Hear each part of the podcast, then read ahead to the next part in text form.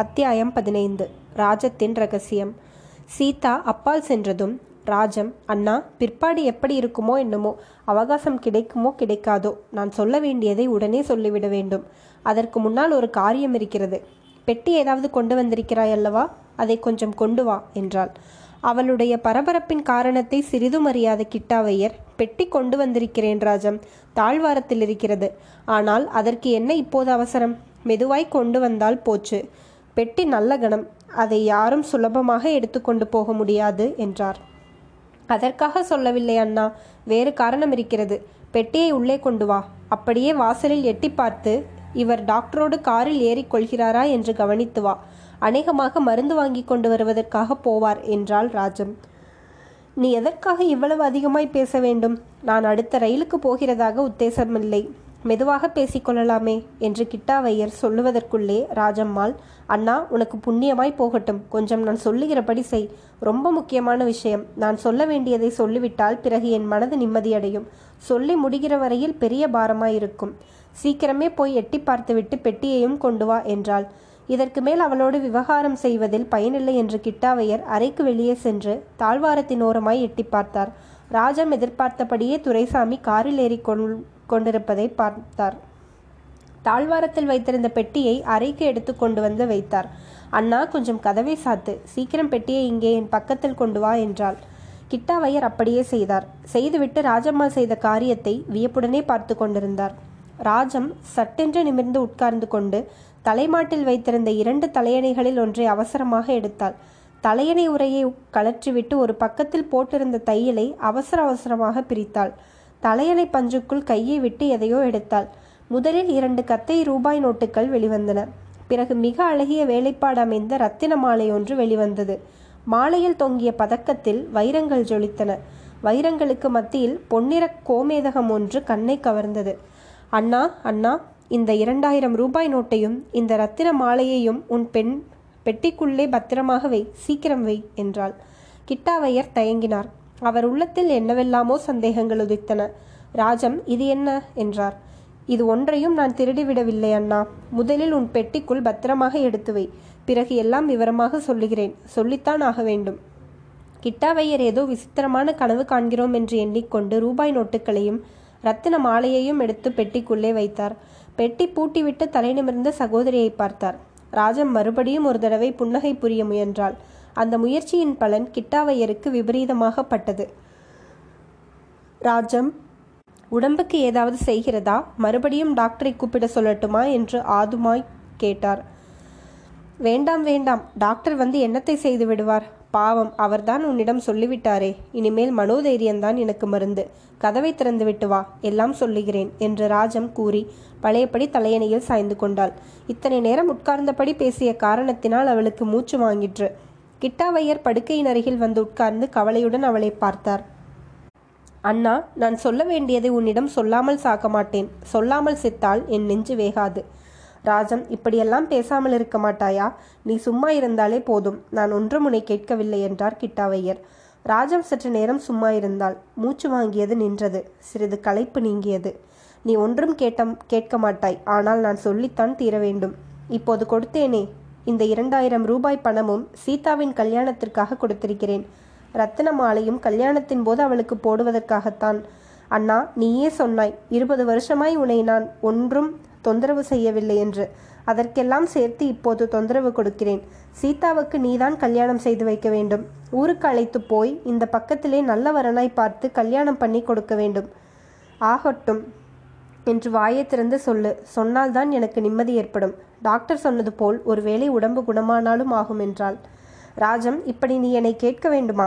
சீதாவை அப்படி நிராதரவாய் விட்டு விடுவேனா? லலிதாவை போல் சீதாவும் என்னுடைய பெண் என்றே நினைத்து கொண்டிருக்கிறேன். கட்டாயம் நம்ம பக்கத்திலேயே வரன் பார்த்து கல்யாணம் செய்து வைக்கிறேன். நீயும் கூட இருந்து பார்த்து சந்தோஷப்பட போகிறாய். ஆனால் சீதாவின் கல்யாணத்திற்காக நீ உன் அகத்துக்காரருக்கு தெரியாமல் பணம் சேர்த்து வைத்து கொடுக்க வேண்டுமா? கிராமாந்தரத்து ஸ்திரீகள் இப்படியெல்லாம் செய்வார்கள் என்று கேள்விப்பட்டிருக்கிறேன். வீட்டு சாமான்களை விற்றும் செட்டு பிடித்தும் நாட்டுப்புறத்து ஸ்திரீகள் பணம் சேர்த்து வைப்பதுண்டு. அந்த மாதிரி நடத்தையை உன்னிடம் நான் எதிர்பார்க்கவில்லை. இந்த மனுஷருக்கு தெரிந்தால் என்ன நினைத்து கொள்வார்? உன்னை பற்றி என்னவென்று எண்ணுவார்? என்னை பற்றித்தான் என்ன நினைப்பார்? எனக்கு பிடிக்கவே இல்லை. கொஞ்சம் பொறு அண்ணா. நீ பாட்டுக்கு பேசிக்கொண்டே போகாதே. அப்படியெல்லாம் நான் தப்பு காரியம் பண்ண மாட்டேன். அவருடைய பணத்திலிருந்து காலனா நான் எடுத்தது கிடையாது. நம் வீட்டில் நீங்கள் எனக்கு செய்து போட்ட நகைகளையும் ஆரம்பத்தில் இவர் எனக்கு பண்ணி போட்ட நகைகளையும் விற்று அவருக்கு கஷ்டம் வந்தபோது கொடுத்திருக்கிறேன். வீட்டு செலவு பணத்திலிருந்து எப்படி பணம் மிச்சம் பிடிக்க முடியும்? இந்த பம்பாய் பட்டணத்தில் குடித்தனம் பண்ணி பார்த்தால் உனக்கு அந்த கஷ்டம் தெரியும். இந்த பணமும் ரத்தினமாலையும் சீதாவின் கல்யாணத்திற்கென்றே தெய்வத்தின் கிருபையால் கிடைத்தவை. கேட்டால் உனக்கு கதை மாதிரி இருக்கும். நான் குழந்தையாயிருந்த காலத்திலிருந்து எனக்கு கதை புத்தகங்கள் படிக்க பிடிக்கும் என்று உனக்கு தான் தெரியுமே. தமிழிலே வெளியான அவ்வளவு கதை புத்தகங்களும் நான் படித்திருக்கிறேன். ஹிந்தி பாஷையிலும் அநேக கதை புத்தகங்கள் படித்திருக்கிறேன்.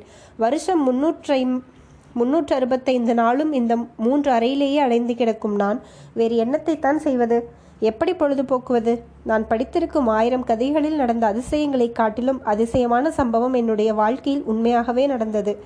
அதை உனக்கு சொல்லப் போகிறேன். வேறு யாருக்கும் அது தெரியாது. சீதாவுக்கு கூட தெரியாது. இந்த சமயத்தில் கையில் காப்பியுடன் வந்தாள் சீதா. அம்மாவும் மாமாவும் பேசிக்கொண்டிருக்கும் போது அறைக்குள் வரலாமோ கூடாதோ என்று அவள் தயங்கியதாக காணப்பட்டது. வா அம்மா என்று தாயார் ஈனக்குரலில் கூறியதும் தைரியமடைந்து உள்ளே வந்தாள். கிட்டாவையர் அவளிடமிருந்து காப்பியை வாங்கி கொண்டு நீ கொஞ்சம் சாப்பிடுகிறாயா? என்று ராஜத்தை பார்த்து கேட்டார். கொஞ்சம் கொடு.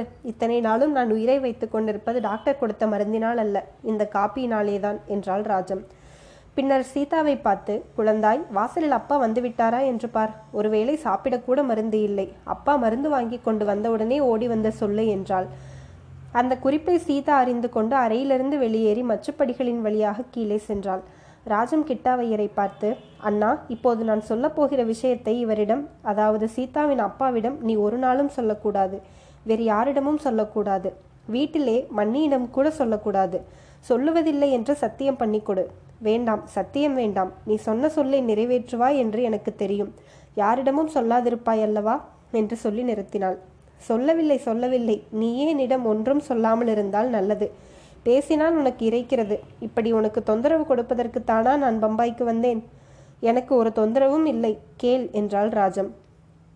எனக்கு இந்த தடவை உடம்புக்கு வந்து இருபது நாளாயிற்று. நன்றாக ஞாபகம் இருக்கிறது. நான் படுத்துக்கொண்டே அன்றைக்கு வெள்ளிக்கிழமை சாயங்காலம் அம்பிகையின் படத்திற்கு முன்னால் விளக்கேற்றி வைத்துவிட்டு நமஸ்காரம் பண்ணினேன்.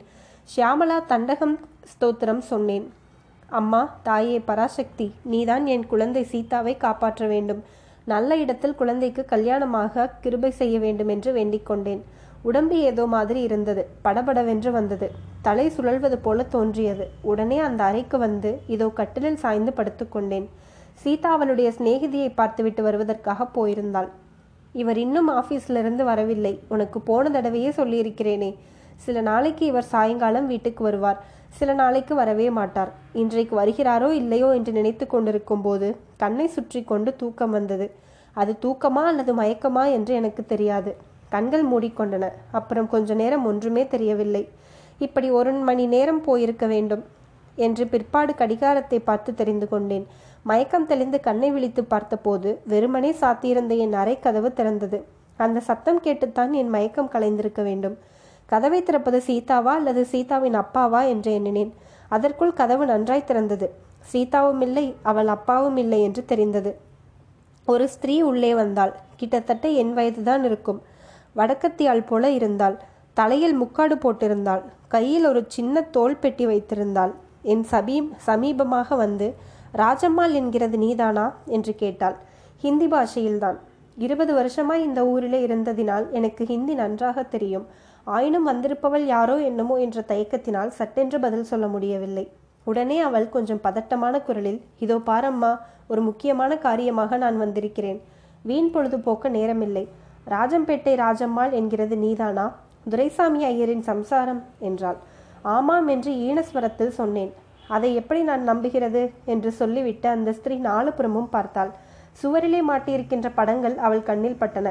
சமீபத்தில் சென்று பார்த்தாள். அண்ணா உனக்கு இங்கிருந்தே தெரிகிறதல்லவா? இந்த படங்களில் ஒன்று எனக்கு கல்யாணமான புது புதிதில் நானும் அவரும் ஒன்றாய் எடுத்துக்கொண்ட படம். இன்னொன்று மூன்று வருஷத்திற்கு முன்னால் நானும் அவரும் சீதாவு சீதாவும் எடுத்துக்கொண்டது இரண்டாவது படத்தை உற்று பார்த்துவிட்டு இதில் இருக்கிற பெண் யார்? உன் மகளா? என்று அந்த ஸ்திரீ கேட்டாள். ஆமாம் என்று சொன்னேன். இன்னும் சற்று படத்தை உற்று பார்த்துவிட்டு சடார் என்று திரும்பி என் அருகில் வந்தாள். என் முகத்தை உற்று பார்த்து ஆமாம் நீ ராஜம்மாள் தான் என்றாள். அப்போது அவளை நான் உற்று பார்த்தேன். அவளுடைய முகத்தில் ஜொலித்த கலையையும் அவளுடைய கண்களில் காந்த சக்தியையும் என்னால் சொல்லி முடியாது. இவ்வளவு அழகான ஸ்திரீயும் உலகத்தில் உண்டா? என்று எண்ணி நான் திகைத்து போனேன். அந்த ஸ்திரீ தன்னுடைய கைப்பெட்டியை அதோ இருக்கிற அந்த மேஜையின் மேல் வைத்து சட்டென்று நடந்து போய் கதவை சாத்தி தாளிட்டு கொண்டு வந்து இப்போது என் மனதில் பீதி உண்டாயிற்று. எழுந்து ஓடிப்போகலாம் என்று தோன்றியது. அதற்குள் துணிச்சம் ஏற் துணிச்சல் ஏற்படவில்லை. கை காலை அசைக்கவே முடியவில்லை. மந்திரத்தினால் கட்டுண்ட சர்ப்பம் என்பார்களே அம்மாதிரி இருந்தேன். அந்த ஸ்திரீ கதவை தாளிட்டு வந்து என் பக்கமாக முதுகை காட்டிக்கொண்டு நின்று மேஜை மேலிருந்த தோல் பெட்டியை திறந்தாள். எதை எதையோ எடுத்து மேஜை மேல் பரப்பினாள். எடுத்து வைத்ததில் சிலவற்றை மறுபடியும் பெட்டிக்குள் எடுத்து வைத்தாள். மற்றவைகளை கையில் எடுத்துக்கொண்டு எனக்கு அருகில் வந்தாள். ராஜம்மா உனக்கு நான் இப்போது சொல்லப்போவது ஆச்சரியத்தை உண்டாக்கலாம். ஆனால் ஆச்சரியம் ஒன்றுமில்லை. விஷயம் என்னவென்று பிற்பாடு சொல்லுகிறேன். முதலில் இந்த ரூபாயையும் ரத்ன மாலையையும் வாங்கிக்கொள். ரூபாய் இரண்டாயிரம் இருக்கிறது. ரத்னஹாரம் ரொம்ப மதிப்புள்ளது. பணம் ஹாரம் இரண்டும் என்னுடைய மகளின் ஸ்ரீதனத்திற்காக கொடுக்கிறேன். ஒன்றும் யோசிக்காதே வாங்கிக்கொள் என்றாள். ஒரே சமயத்தில் என்னை அதிசயம் ஆனந்தம் பயம் எல்லாம் பிடுங்கி தின்றன. குழந்தை சீதாவுக்கு இந்த அதிர்ஷ்டம் வருகிறதே என்று சந்தோஷமாயிருந்தது. இவள் யார்? இவள் எதற்காக கொடுக்கிறாள்? என்று ஆச்சரியமாயிருந்தது. ஆயினும் அவளுடைய பேச்சை தட்ட எனக்கு மனோதிடமில்லை. கையிலே வைத்துக்கொண்டே இந்தா பிடி என்று இரண்டு தடவை சொன்ன பிறகு இரண்டு கைகளையும் நீட்டி வாங்கிக் கொண்டேன். பத்திரமாய் வை என்றாள். ஆகட்டும் அப்புறம் பெட்டியில் வைக்கிறேன் என்று சொல்லிவிட்டு தலையணையின் கீழே ரூபாய் நோட்டுகளையும் ரத்தினஹாரத்தையும் தள்ளினேன். பிறகு அவள் ராஜம்மா இம்மாதிரி நான் பணமும் ஹாரமும் கொண்டு வந்து கொடுத்தது உனக்கு ஆச்சரியமாயிருக்கலாம். இவள் யார்? முன்பின் தெரியாதவள். இம்மாதிரி கொடுப்பதற்கு என்று நீ நினைக்கலாம். உனக்கு என்ன தெரியாதுதான். ஆனால் உன்னை ரொம்ப நாளாய் எனக்கு தெரியும். வெகு காலத்திற்கு முன்னால் உமக்கு நான் ஒரு கெடுதல் பண்ணினேன். வேண்டுமென்று செய்யவில்லை. ஏதோ தெய்வாதீனமாக அப்படி நேர்ந்து விட்டது அதற்கு பரிகாரமாய்த்தான் இந்த பணத்தையும் ஹாரத்தையும் கொடுக்கிறேன். இவற்றை நீ பத்திரமாய் காப்பாற்றி வைத்திருந்து கல்யாணத்தின் போது உன் மகளுக்கு கொடுக்க வேண்டும். ஆனால் இப்படி நான் கொடுத்தேன் என்கிற விஷயத்தை யாரிடமும் சொல்லக்கூடாது. வேறு யாரிடமும் சொன்னாலும் உன் புருஷரிடம் சொல்லவே கூடாது. தெரிகிறதா? என்றாள். நான் பதில் என்ன சொல்லுவதென்று தெரியாமல் பிரமித்து போயிருந்தேன். என்ன பேசாமல் இருக்கிறாய் ராஜம்மா? நான் சொன்னதெல்லாம் தெரிந்ததா? என்று சிறிது கடுமையான குரலில் கேட்டாள். தெரிந்தது என்று முணுமுணுத்தேன். நான் சொன்னபடி செய்வாயா? என்றாள். நான் சும்மா இருந்தேன். உடனே இந்த ஸ்திரீயின் முகத்தில் ஒரு மாறுதல் ஏற்பட்டது.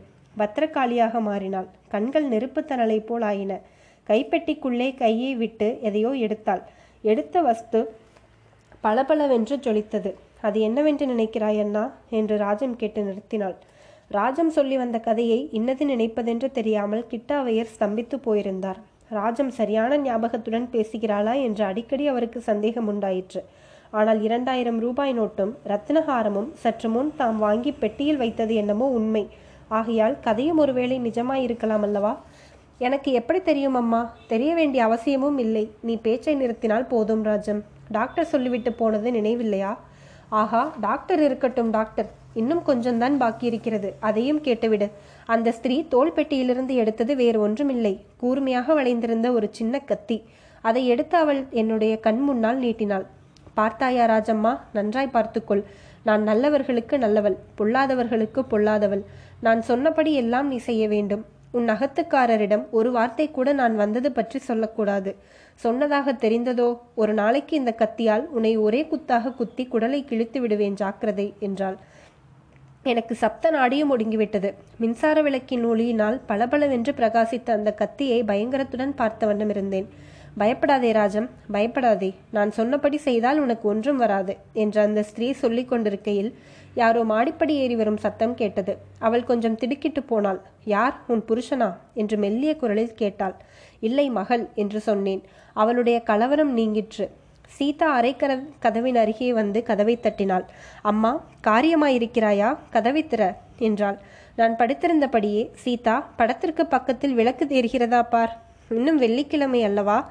முகத்தை அலம்பி பொட்டு வைத்துக்கொண்டு லலிதா சகசிரநாமம் சொல்லு என்றேன். சரி அம்மா என்று சீதா சமையலறைக்குள் போனாள். அந்த ஸ்திரீ அவசர அவசரமாக தோல்பெட்டியை பூட்டி எடுத்துக்கொண்டு புறப்பட்டாள். ராஜம்மா ஜாக்கிரதை. என்று சொன்னதெல்லாம் நினைவிருக்கட்டும் என்று சொல்லிவிட்டு புறப்பட்டாள். கதவை திறந்து கொண்டு வெளித்தாழ்வாரம் சென்று அங்கிருந்து அவள் மச்சுப்படி இறங்கும் சத்தமும் கேட்டது. இவ்வளவும் ஒருவேளை கனவில் காண்கிறோமோ? என்று தோன்றியது. தலையணையின் அடியில் கையை விட்டு பார்த்தேன். நோட்டுக்கத்தையும் ரத்னஹாரமும் இருந்தன. கனவு காணவில்லை. உண்மையாக நடந்தவைதான் என்று நம்பிக்கை பெற்றேன். இதற்குள் சீதா அறைக்குள் வந்தாள். அம்மா யாராவது வந்திருந்தார்களா என்ன? சத்தம் ஏதோ கேட்டதே. ஏன் அம்மா இந்த நேரத்தில் படுத்திருக்கிறாய்? என்று கேட்டுக்கொண்டே வந்தவள் இந்த மேஜையை பார்த்ததும் பிரமித்து போனாள். பிரமிப்பிற்கு காரணம் மேஜையின் மேல் பளபளவென்று ஜொலித்த கத்திதான். போகிற அவசரத்தில் அந்த ஸ்திரீ அதை எடுத்து போக மறந்துவிட்டாள். நானும் கவனியாமல் இருந்து விட்டேன். அம்மா இது ஏதம்மா கத்தி? இதன் பிடி வெகு விசித்திரமாயிருக்கிறதே என்று கத்தியை எடுக்கப் போனாள் சீதா. எனக்கு ஒரே திகிலாய் போய்விட்டது. வேண்டாம் சீதா வேண்டாம். அந்த கத்தியை தொடாதே என்றேன். என்னுடைய குரலின் படபடப்பை கவனித்த சீதா கத்தியை தொடாமல் என் முகத்தை உற்று பார்த்தாள். இதற்குள் மறுபடியும் மாடிப்படி ஏறும் சத்தம் தடதடவென்று கேட்டது.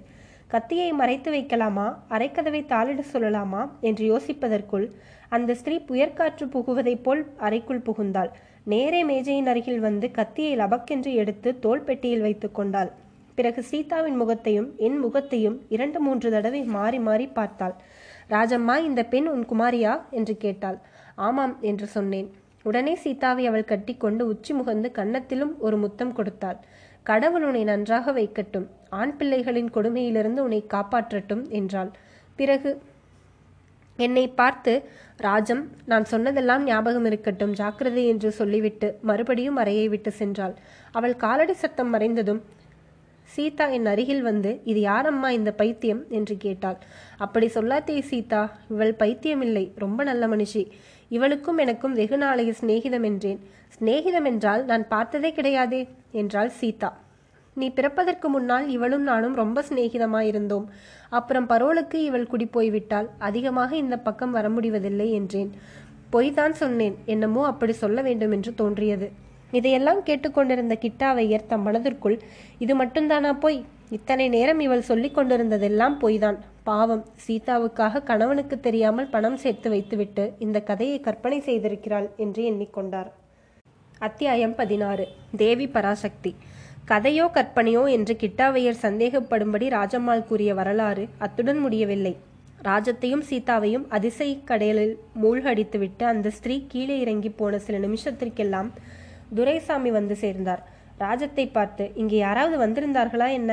நான் மச்சுப்படி ஏறி வந்தபோது ஒரு ஜெனானா ஸ்திரீ முகத்தை முக்காடு போட்டு மறைத்துக்கொண்டு தடதடவென்று இறங்கி ஓடினாளே என்றாள். ராஜம் சீதாவை குறிப்பாக ஒரு பார்வை பார்த்துவிட்டு இங்கு ஒருவரும் வரவில்லையே என்றாள். போகட்டும் சாயங்கால வேளையில் நீ ஏன் படுத்திருக்கிறாய்? உனக்கு ஏதாவது உடம்பா என்ன? என்று கேட்டார் துரைசாமி. அதெல்லாம் எனக்கு உடம்பு கிடம்பு ஒன்றுமில்லை. ஏதோ படபடவென்று வந்தது படுத்துக்கொண்டேன் என்றாள் ராஜம். துரைசாமி அருகில் வந்து ராஜத்தின் கன்னத்தை தொட்டு பார்த்தார். அவருடைய கை ஏன் இவ்வளவு ஜில்லிட்டிருக்கிறது? என்று ராஜம் எண்ணினாள். அசடே உடம்பு ஒன்றுமில்லை என்கிறாய். நூத்தி மூணு டிகிரி சுரம் இருக்கும் போல் இருக்கிறதே. இதோ தெர்மாமீட்டர் எடுத்துக்கொண்டு வருகிறேன் என்று துரைசாமி தம்முடைய அறைக்கு சென்றார். அவர் அப்பால் போனதும் சீதா அம்மாவை தொட்டு பார்த்துவிட்டு ஆமம்மா அப்பா சொன்னது சரிதான். உடம்பு கொதிக்கிறதே என்றாள். ராஜத்திற்கும் தனக்கும் சுரந்தான் என்று தெரிந்துவிட்டது. உடனே ஒரு சந்தேகம் உதிர்த்தது. சற்று முன் நடந்ததெல்லாம் சுரத்தின் வேகத்தில் தனக்கு தோன்றிய பிரம்மையோ என்று எண்ணினாள். அந்த எண்ணம் அவளுக்கு மிக்க வேதனையை அளித்தது. அவளுடைய முப்பத்தைந்து பிராயத்தில் இன்று ஒரு நாள் அவளுடைய வாழ்க்கை கதை போல் ஆகியிருந்தது. கதைகளில் நடப்பது போன்ற அதிசய சம்பவம் ஒன்று நடந்திருந்தது. அது பொய்யாய் காணல் நீராய் வெறும் பிரம்மையாய் போவதாயிருந்தால் அவளுக்கு ஏமாற்றமாயிராதா? சந்தேகம் தோன்றிய ஒரு நிமிஷ நேரத்திற்கெல்லாம் சந்தேகத்தை தீர்த்து கொள்ள வழி தோன்றியது. தலையின் தலையணையின் அடியில் கையை விட்டு துளாவி பார்த்தாள். ரூபாய் நோட்டு கத்தையும் ரத்தினஹாரமும் கையில் தட்டுப்பட்டன. பிரம்மை அல்ல உண்மைதான் என்று நிச்சயம் செய்து கொண்டாள். சீதாவை அருகில் அழைத்து அணைத்து கொண்டு சீதா அப்பாவிடம் ஒன்றும் சொல்லாதே காரணம் பிற்பாடு சொல்லுகிறேன் என்று சொல் என்று காதோடு சொன்னாள். சீதாவும் குறிப்பை அறிந்து கொண்டு சரி அம்மா என்றாள். துரைசாமி தெர்மாமீட்டர் கொண்டு வந்து வைத்து பார்த்தார். சுரம் நூத்தி நாலு டிகிரி இருந்தது. ஏதோ இந்த வருஷத்திற்கு இன்னும் நீ படுத்துக்கொள்ளவில்லையே என்று பார்த்தேன். படுத்துக்கொண்டாய் அல்லவா? என்றார் துரைசாமி. பிறகு அவசரமாக டாக்டரை அழைத்து வரச் சென்றார். அன்று படுத்த ராஜம் இருபது நாளைக்கு மேல் ஆகியும் எழுந்திருக்கவில்லை. முதலில் இன்ஃப்ளூயன்சா என்றார் டாக்டர். ஐந்து நாள் ஆன பிறகு டைஃபாய்டு என்று சந்தேகமாயிருக்கிறது. பார்க்கலாம் என்றார். பத்து நாள் ஆன பிறகு டைஃபாய்டு இல்லை. கால ஹசார் என்று ஒரு புது சுரம் இப்போதெல்லாம் வருகிறது. ஒருவேளை அதுவாயிருக்கலாம் என்றார். கடைசியாக இது உடம்பை பற்றிய வியாதியே இல்லை. மனோவியாதிதான் என்று முடிவு கூறினார். ஆயினும் தினம் தினம் மருந்து எழுதி கொடுப்பதை மட்டும் அவர் நிறுத்தவே இல்லை. இவ்வளவையும் ஓரளவு நம்பிக்கையுடன் கேட்டுக்கொண்டிருந்த கிட்டாவையர் போதும் ராஜம் நிறுத்து பாக்கியை நாளைக்கு சொல்லலாம் என்றார். இதற்குள் டாக்டருடன் மருந்து கடைக்கு சென்ற துரைசாமியும் மருந்து வாங்கி கொண்டு வந்து சேர்ந்தார். முன்னதாக அவருடைய வரவை எதிர் தெரிவித்துக் கொண்டே சீதா அந்த அறைக்குள் பிரவேசித்தாள். தனது மனைவியையும் மைத்துனரையும் இருந்த நிலையை பார்த்துவிட்டு துரைசாமி அண்ணா அருமையாக வந்திருக்கிறீர்களே என்று மொச்சு மொச்சு என்று பேசிக் கொட்டினீக்கலாக்கும் அதிகமாய் பேசக்கூடாது என்று டாக்டர் சொல்லியிருக்கிறார். அவள் பேசாதபடி நீங்கள் தான் பார்த்து கொள்ள வேண்டும். நான் சொன்னால் கேட்பதில்லை என்றார். கிட்டாவையர் தன் மனதிற்குள் நல்ல வேளை நமக்கு இடுகிறார். அகண்ட காவேரியில் வரும் வெள்ளத்தை அணை போட்டு நிறுத்து என்று சொல்லுவது போல் இருக்கிறது என்று எண்ணிக்கொண்டார் வழக்கம் போல் அடுத்த நாளும் டாக்டர் வந்தார். தமக்கு தொந்தரவு கொடுப்பதற்காகவே ராஜம் வியாதியாய் படுத்துக் கொண்டாள் என்ற பாவத்துடனே வழக்கமாக சோதனைகளை செய்தார். நான் சொன்னது சரிதான். அண்ணா வந்ததில் தங்கைக்கு கொஞ்சம் உடம்பு சௌகரியமாய்த்தான் இருக்கிறது என்றாள். ஆனாலும் காகிதமும் பேனாவும் எடுத்து பத்து விதமான மருந்துகளை வரிசையாக எழுதி கையெழுத்தும் போட்டு கொடுத்தார். அன்றைக்கும் டாக்டரின் காரில் துரைசாமி மருந்து வாங்க போன போது கிட்டாவையர் தங்கையின் சமீபத்தில் போய் உட்கார்ந்தார். ராஜம் நீ அதிகமாய் பேச வேண்டாம். ஆனால் ஒரு விஷயம் கேட்கிறேன். அதற்கு மட்டும் யோசித்து பதில் சொல். நீ கொடுத்த பணத்தையும் நகையையும் சீதாவுக்காக உபயோகப்படுத்த வேண்டியதுதானா? அவை கிடைத்த விதத்தை பற்றி நீ சொன்ன விவரம் அவ்வளவு திருப்திகரமாய் இல்லையே. அதாவது கோயில் குளம் அல்லது தர்ம காரியத்திற்காக கொடுத்து விடுகிறேனே. சீதாவுக்கு நான் கல்யாணம் பண்ணி வைக்கிறேன். நீ அதை பற்றி கவலைப்பட வேண்டாம். யாரோ வழியிலே போகிற ஸ்திரீ கொடுத்தது நமக்கு என்னத்திற்கு? அவள் யாரோ என்னமோ எப்படி இந்த பணமும் நகையும் அவளுக்கு கிடைத்ததோ? அவள் கத்தியை வைத்துவிட்டு திரும்பி வந்து எடுத்து போனதாக நீ சொன்னதெல்லாம் அவளை பற்றி என்னவெல்லாமோ சந்தேகத்தை உண்டாக்குகிறது. நன்றாய் யோசித்து சொல்லு என்றார். நன்றாக யோசித்து விட்டேன் அண்ணா. ஒரு தடவைக்கு பத்து தடவையாக யோசித்து விட்டேன். உன்னைப் போலவே நானும் ஏதாவது தான தர்மத்திற்கு கொடுத்து விடலாம் என்று யோசித்தேன். பீகார் பூகம்ப நிதிக்கு கொடுத்து விடலாம் என்று கூட எண்ணினேன். உனக்கு தெரியுமல்லவா அண்ணா? நீதான் பத்திரிகை படிக்கிறவனாயிற்றே. எத்தனையோ பெரிய பட்டினங்களில் எல்லாம் ஒரே நிமிஷத்தில் மண்ணோடு மண்ணாகிவிட்டதாம் அங்கே ஜனங்களின் கஷ்டத்தை கேட்க சகிக்கவில்லை. அந்த நிதிக்கு கொடுத்து விடலாமா இந்த பணத்தை என்று நினைத்தேன். ஆனால் அப்படி செய்ய மனது வரவில்லை. அது சீதாவின் சீதனம். வேறு விதமாய் செலவழிக்க எனக்கு பாத்தியதே இல்லை என்று தோன்றியது. பூகம்ப நிதிக்கு நீ ஏதாவது கொடுத்தாயா அண்ணா? என்று கேட்டாள். அதெல்லாம் பெரிய விஷயம் அம்மா. நீயும் நானும் கொடுத்துதான் ஆகப் போகிறது. அப்படி இல்லை. ஏதோ நாமும் மனுஷ ஜென்மந்தான் என்று காட்டிக்கொள்ள வேண்டாமா? நம்மால் ஆனதை நாம் செய்கிறது. ஆகட்டும் அப்படியே செய்யலாம். சீதாவின் விஷயத்தை இப்போது பேசி முடிக்கலாம். அந்த பணத்தையும் நகையையும் சீதாவுக்கு கிடைத்த அந்த சீதனம் சாதாரண சீதனம் அல்ல. அத்துடன் தெய்வத்தின் ஆசீர்வாதமும் சேர்ந்திருக்கிறது அண்ணா. அது எப்படி சொல்லுகிறாய்? அந்த ஸ்திரீ யார்? எப்படிப்பட்டவள் என்று எதுவும் தெரியவில்லையே. ராஜம் சற்று நேரம் கண்ணை மூடிக்கொண்டு சிந்தனையில் ஆழ்ந்திருந்தாள். பிறகு கண்ணை திறந்து கிட்டாவையரை ஏறிட்டு பார்த்து அந்த ஸ்திரீ யார் என்று எனக்கு தெரியும் அண்ணா என்றாள். தெரியுமா? பின்னே ஏன் யாரோ என்று சொன்னாய்? அவள் யார்? இத்தனை நாளாய் அவள் யார் என்று தெரியவில்லை. அதனால் யாரோ என்றேன். நேற்றிரவு நான் கண்ட கனவிலே இந்த ஸ்திரீ இன்னார் என்று தெரிந்தது. அப்படியா? அம்மா யார் என்று தெரிந்தது? அவள் தேவி பராசக்தி அண்ணா என்னுடைய இருபது வருஷ பிரார்த்தனை வீண் போகவில்லை என்றாள் ராஜம். அவளுடைய கண்களில் ஆனந்த பாஷ்பம் பெருகியது. இதனால் கிட்டாவையருடைய மனம் இன்னும் அதிகமாய் குழம்பியது. டாக்டர் சொன்னது உண்மைதான் போலிருக்கிறது. இவளுக்கு மனதில் ஏதோ கோளாறு ஏற்பட்டிருக்க வேண்டும் என்று சொல்லிக்கொண்டார் உடம்பாயிருந்தாலும் மனதாயிருந்தாலும் சீக்கிரத்தில் ராஜத்தை குணப்படுத்தி அருளும்படி அவளுடைய குலதெய்வத்தை வேண்டிக் கொண்டார். அதற்கு மறுநாளும் டாக்டர் வந்தார். வழக்கம் போல் சோதனை செய்து பார்த்தார். இன்றைக்கும் இன்னும் கொஞ்சம் பரவாயில்லை என்றார். பிறகு பிரிஸ்கிரிப்ஷன் எழுதுவதற்கு கையில் காகிதமும் பேனாவும் எடுத்தார். ஆனால் ஒன்றும் எழுதவில்லை. திடீரென்று ஏதோ தோன்றியவரைப் போல் காகிதத்தையும் பேனாவையும் கீழே வைத்தார். மிஸ்டர் துரைசாமி ஒரு விஷயம் சொல்லட்டுமா? என்றார். பேஷாக சொல்லுங்கள் கேட்பானேன் என்றார் துரைசாமி. உங்கள் சம்சாரத்திற்கு இனிமேல் இந்த மருந்துகளினாலெல்லாம் உப- உபயோகமில்லை. பின்ன என்ன மருந்து உபயோகம்? ஆயுர்வேதம் பார்க்கலாம் என்கிறீர்களா? ஆயுர்வேதத்திற்கு போனால் அவ்வளவுதான். இந்த அம்மாளை அவனிடம் ஒப்புவிக்கிற மாதிரி. பின்ன என்ன சொல்லுகிறீர்கள்? உங்கள் மனைவிக்கு இப்போது கொடுக்க வேண்டிய மருந்து இடமாறுதல் தான் இந்த பம்பாய் நகரத்திலே இருபது வருஷமா இருந்திருக்கிறாள் அல்லவா? வேறு ஊருக்கு போய் சில நாள் இருந்துவிட்டு வரட்டும். உங்கள் மைத்துனர் கிட்டாவையர் கிராமவாசிதானே? அவரோடு கூட்டி அனுப்புங்களேன். எனக்கு கொஞ்சம் கூட ஆட்சேபம் இல்லை கிட்டாவையர் அழைத்து போவதாயிருந்தால். அழைத்து போவதாயிருந்தால் என்ன? திவ்யமாய் அழைத்து போகிறேன். போன வருஷமே அழைத்து போகிறேன் என்று சொன்னேன். இவர்தான் அனுப்பவில்லை. நான் அனுப்பவில்லை. உங்கள் தங்கை தான் போக மாட்டேன் என்று பிடிவாதம் பிடித்தாள். இந்த வருஷம் அதையே தான் நான் சொல்லுகிறேன் என்றாள் ராஜம்மாள். இந்த பிடிவாதம் உனக்கு ஆகாது அம்மா. ஊர் மாறாவிட்டால் உனக்கு உடம்பு குணமாகாது. டாக்டர் இருபது வருஷமா இந்த இடத்திலே இருந்து விட்டேன். பாக்கி இருக்கும் சில நாளும் இங்கேயே இருந்து விடுகிறேன். அப்புறம் உங்கள் இஷ்டம் நான் என்ன சொல்லட்டும்? என்று டாக்டர் கூறி மறுபடியும் காகிதத்தையும் பேனாவையும் எடுத்து வரிசையாக மருந்துகளை எழுதினார்.